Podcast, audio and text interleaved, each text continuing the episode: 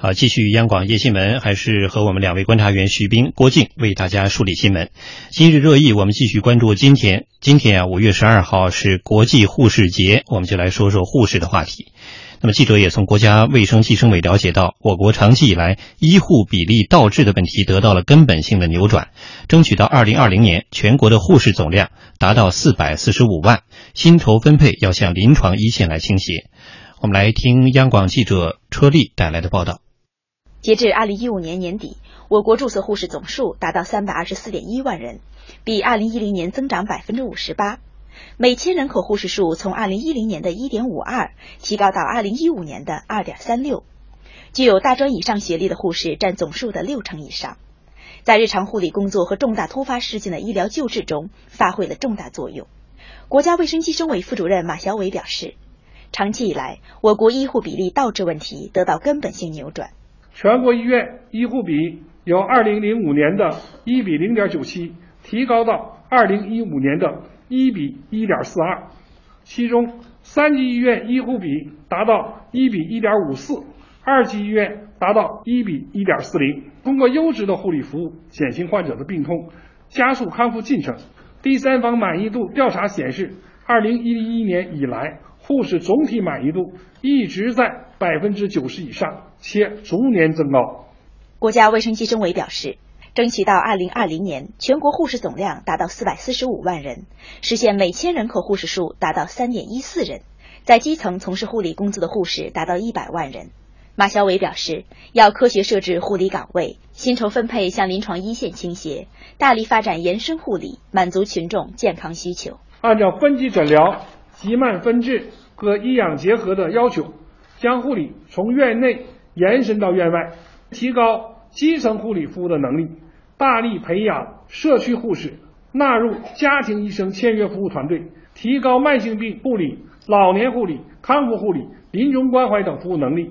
嗯，护士节我们都会想到南丁格尔这个名字啊，这样一个精神。呃，今天呢，在护士节到来的时候，这样一些数字给我们了一个信息，就是长期以来我国医护比例倒置的问题得到了扭转。不过呢，也有其他角度的观察，有人做了分析，和这个部分发达国家相比，中国的每千人口护士数仍然是。和其他国家比有很大差距的。那么，在今年三月份，还发布了一个相关的调查报告。这个调查结果显示啊，现在在中国护理工作高负荷、高风险、压力大、报酬低、福利待遇差、价值难以体现多种因素，这个护士的离职现象也是比较突出，有经验的护理人员大量的流失。所以，呃，在护士节到来这一天，不仅要关注这些数字，可能更需要让我们来关注当下护士的。工作和生活的现状，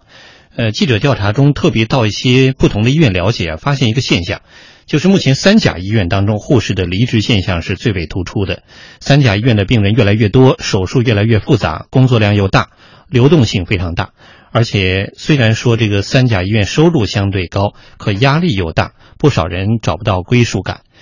最近这几年有一些护士离职，大家也能够从呃新媒体啊，包括网络当中读到这样的信息，呃，所以怎么来解决这样的问题？如何让我们的护士真的能够呃，一方面人才继续的接续，另一方面现有的护士力量得以保存，而且能够形成良性循环，这是一个挺复杂的命题哈。我们来听听两位观察员的点评，呃，郭靖老师，嗯。很多职业啊，就是他这种社会地位也好，还是人们对他的，嗯、呃，就是这种向往啊，还是还是说躲避啊，这都是会有变化的。嗯，呃，以前呢，我们小时候那时候护士还是挺好的一个职业。嗯，我的就有同学，中学的女同学，嗯，后来这个高中毕业以后，然后最后就学了护理，然后去做了护士。嗯，大家心目当中都觉得是特别好的职业。嗯，那个时候因为呃，就是你比如说可能。这种，嗯，大家就觉得，比如工厂的工人啊，包括这些啊，嗯、就这个好像体力活会多一些。对，护士比较干净啊。对，当时觉得啊，说对，其实护士干的真的是很脏很很累的活。对，呃，然后呢，现在护士确实是，呃。整体的那个社会地位其实是不太高的。嗯嗯，而且还有一点，就是因为这因为这个情况，所以我们有一个最重要的问题是，我们的护士的呃年轻护士，就是他护士成了一个年轻职业，嗯，就是干到一定的岁数，比如说你结婚生孩子，很多人就不再干了。是所以你能看到一些医院里比较有经验的护士长，可能也就是四十来岁。对，但是这可能在国外他的情况就不是这样。对，就是往往他是一些比较有经验的，嗯，到一资深的到一定年龄，他可能他做护士，他更能够胜任。嗯，所以这是一一个一个一个方面的问题。然后整个护士整体的这个状况，其实当然是和这几年的医患的这种关系有关是有系关系的。是啊，嗯所以护士一向就是很累的，对就是以以前我说的，当年大家就很，比如嗯男男士找找这个呃找对象的时候，对，一说找是老护师士，找护士，啊、，对是、嗯感觉白衣天使嘛，又浪漫啊，又好像一定是在整洁的病房当中穿着。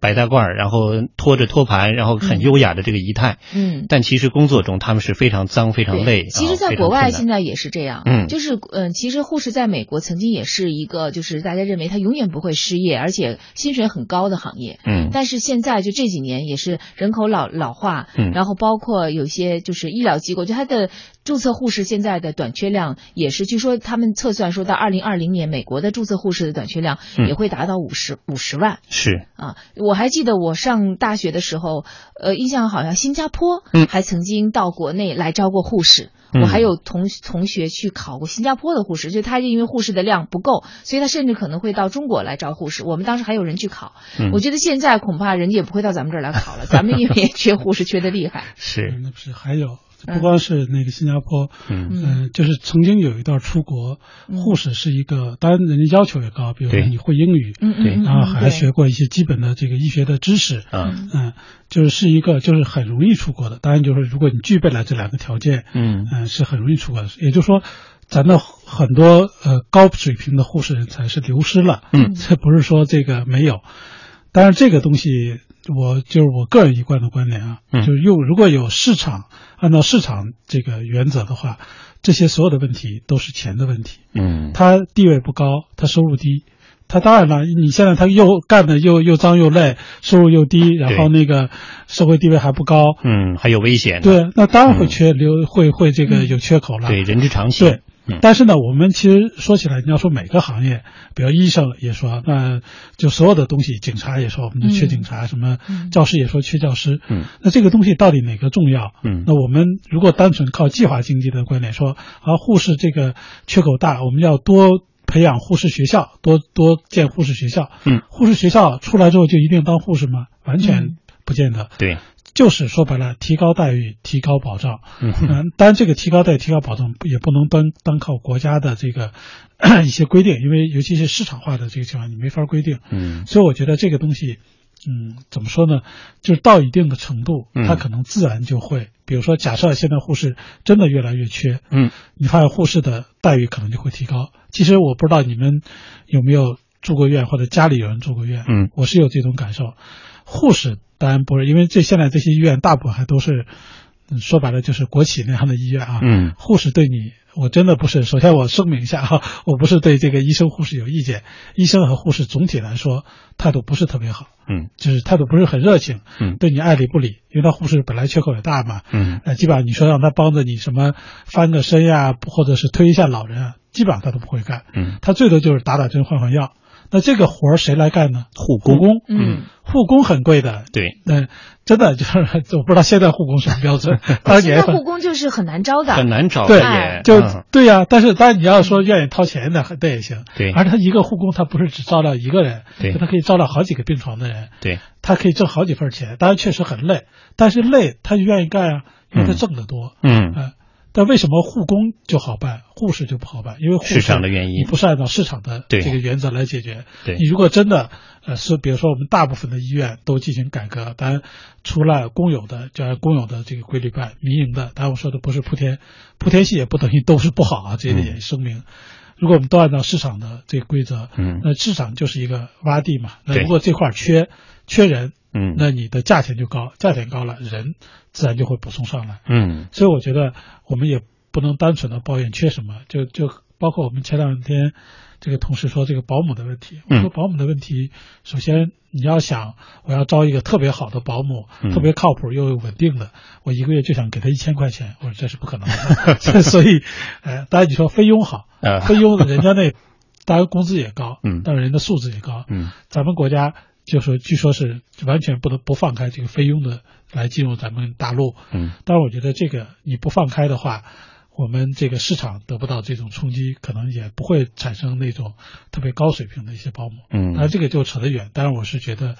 解决这些问题，可能更多的还是靠市场。嗯，徐斌老师主要是补充了这个鲜明的观点啊，就是用市场的手段来真正的把这个问题剖开了，来具体分析、具体解决吧。说白了就是给的钱少就是给钱 少啊。其实，在这个微博中也有朋友提到了这个问题，看看大家的更真切的表述，我想他们的声音更值得我们参考。这位朋友叫大晨晨小星星，说护理专业啊，他的意思是我就是学护理专业的，现在正在转行中。如果未来护士的工资和工作量都可观。就是他一方面匹配，另一方面工资能上来，我还是希望能够回归本职。你看，这个基本就验证了刚才两位观察员的点评吧。一本书的量啊，这位朋友微博是加了 V 的啊，他是来自北京的中日友好医院的啊，一名初级护士啊，他说我们就是低收入高风险的职业，天天上班累得要命，恨不得脚上踩着风火轮儿，擦屎端尿的，上夜班熬得不要不要的，以后谁愿意干？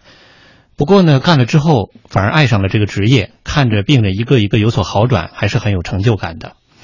呃，郑州是一个好市民说，护校的学生那么多，毕业了之后都干啥了呢？要物尽其用才成，还是呢要按劳分配为基本原则，满足日渐增长的医疗秩序服务环节？呃，谢谢郑州市一个好市民哈，还有，呃，一位呃老听众也是参与到节目当中，熊熊幺三零六，谢谢大家，也欢迎你继续参与到节目当中。今天关注这个护士节，不仅说整个这个护士的数量问题、生存问题，我们还特别为大家准备了另外一个 相对来说可能您会有点意外的环节的话题，那就是男护士啊。呃，记者在多地了解到，目前在医疗机构当中，这个男护士的比例呢不到百分之二，需求缺口很大，但是在就业市场上呢也是供不应求。具体来听一下报道。哎里边最活泼的一个，啊呃，一个老大，一个老二，这是老大，那老 二。安徽亳州市人民医院儿科病房，一身白大褂，头戴深蓝色大嘴猴印花护士帽，一米七五个头的石磊看上去十分阳光。今年五月十二号是石磊在工作岗位上度过的第二个护士节。一般都是说，哎，这不是女护士吗？怎么突然来一个男护士？每一次然后跟他多交流一下，到后来的话，他们对我们感觉印象还是非常不一样的。呃，感觉哎，那男护士的这专业技术也能帮，男护士也可以像女护士那么一贴心的这种感觉。随着社会需求的增加以及医院各医疗科室的细分，医疗机构对男护士需求量也在不断上升。但是，就是这个医院千呼万唤的男护士，一直以来却始终处于几乎濒危的尴尬状态。每年护理专业毕业生那么多，为什么男护士却供不应求？在安徽理工大学医学院护理系，记者看到了今年应届毕业生就业表，十多名男同学已经全部就业。安徽理工大学临床护理系主任杜九伟医院里边，他对男护士的需求量是非常大，往往硕士生毕业的女护士可能还竞争不过一个本科的男护士。本来在招生录取的时候，相对名额就比较少，在实际的到护士岗位工作的时候就更少，有相当一部分的男性他会转行，那么原因呢，社会偏见在里面。事实上，从医院和病人的需求考虑，男护士和女护士在护理队伍中应该各占一定的比例，尤其是在骨科、男性泌尿生殖科、重症监护、急救中心、手术室等病房，男护士更有优势。尽管医院需要，还是有一些男护士迫于压力而考虑改行。他们会觉得这些不是一些大小伙子或老爷们该干的活儿，然后自己面对这些的时候也是挺难受，可能怀疑自己当初的选择吧。嗯，这个不是大小伙子，是是呃，不不是老爷们儿干的活儿。这个观点可能很多年前哈，就是大家一致认为这个男护士有点不好接受。但是这些年呢，一方面观念转变了，另一方面这个现实需求也也到了。呃，微博中的这位朋友很有意思啊，他叫繁华散尽空余之，他说男护士我好像没见过，想报卫校，结果去报的时候呢，被自己丑哭了，N 多女的两三个男的，一个一个长得都比我帅，结果我就没报成。还是祝护士们节日快乐，不分男女。我还是没有判断出来您是男的还是女的，想报男护士还是啊，应该是想报男护士啊，就是他觉得别人都很帅，我被自己丑哭了。呃，这个朋友叫子熙恋燕说。呃，还是同意刚才徐冰老师说的市场问题。他说，要想留住或者吸引人才，无非是工作本身的福利待遇一定要提高，并且呃，媒体啊、公众啊、社会啊，要引导大众对这个行业的认可和尊重。呃，关于男护士，请郭靖老师点评两句吧。 不想请徐冰老师了，还是从女性角度来说说对于男护士的观 点。呃，有些事情肯定就是男护士是有他的这个优优势的，势对，嗯，但是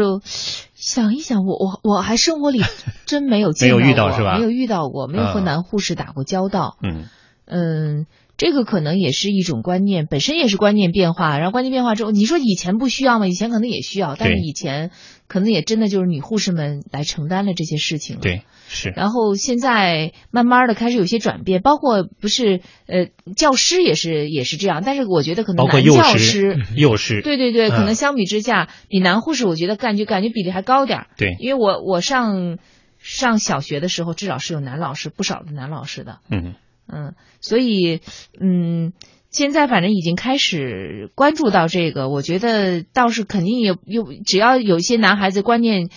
就是不受以往的那种局限，嗯，然后又对这个对这个职业又，比如说他有自己的想法，有嗯抱负，我觉得可能以后就这种局面会有变化的。嗯，相信会越来越有变化啊。其实总体来讲呢，这个呃社会吧啊，包括这个护士的这样一个领域，或者是医疗领域当中的职能部门，呃或者是主管部门，打开思路，呃建立合理和可持续发展的护理岗位。更主要的是思考如何建立健全护理人才的职业发展机制，还有就是健全这个市场经济调配之下的呃护士，他们可以在自己的岗位上呃做他们可以做的同时，还能够有所价值体现的工作，并且能够全社会引导，让他们有体面的工作的价值感。我想这些都能够让护士有更多的收获吧，无论是男护士还是女护士。呃，护士节还是要祝所有的医务工作者，特别是护士，节日快乐，辛苦了。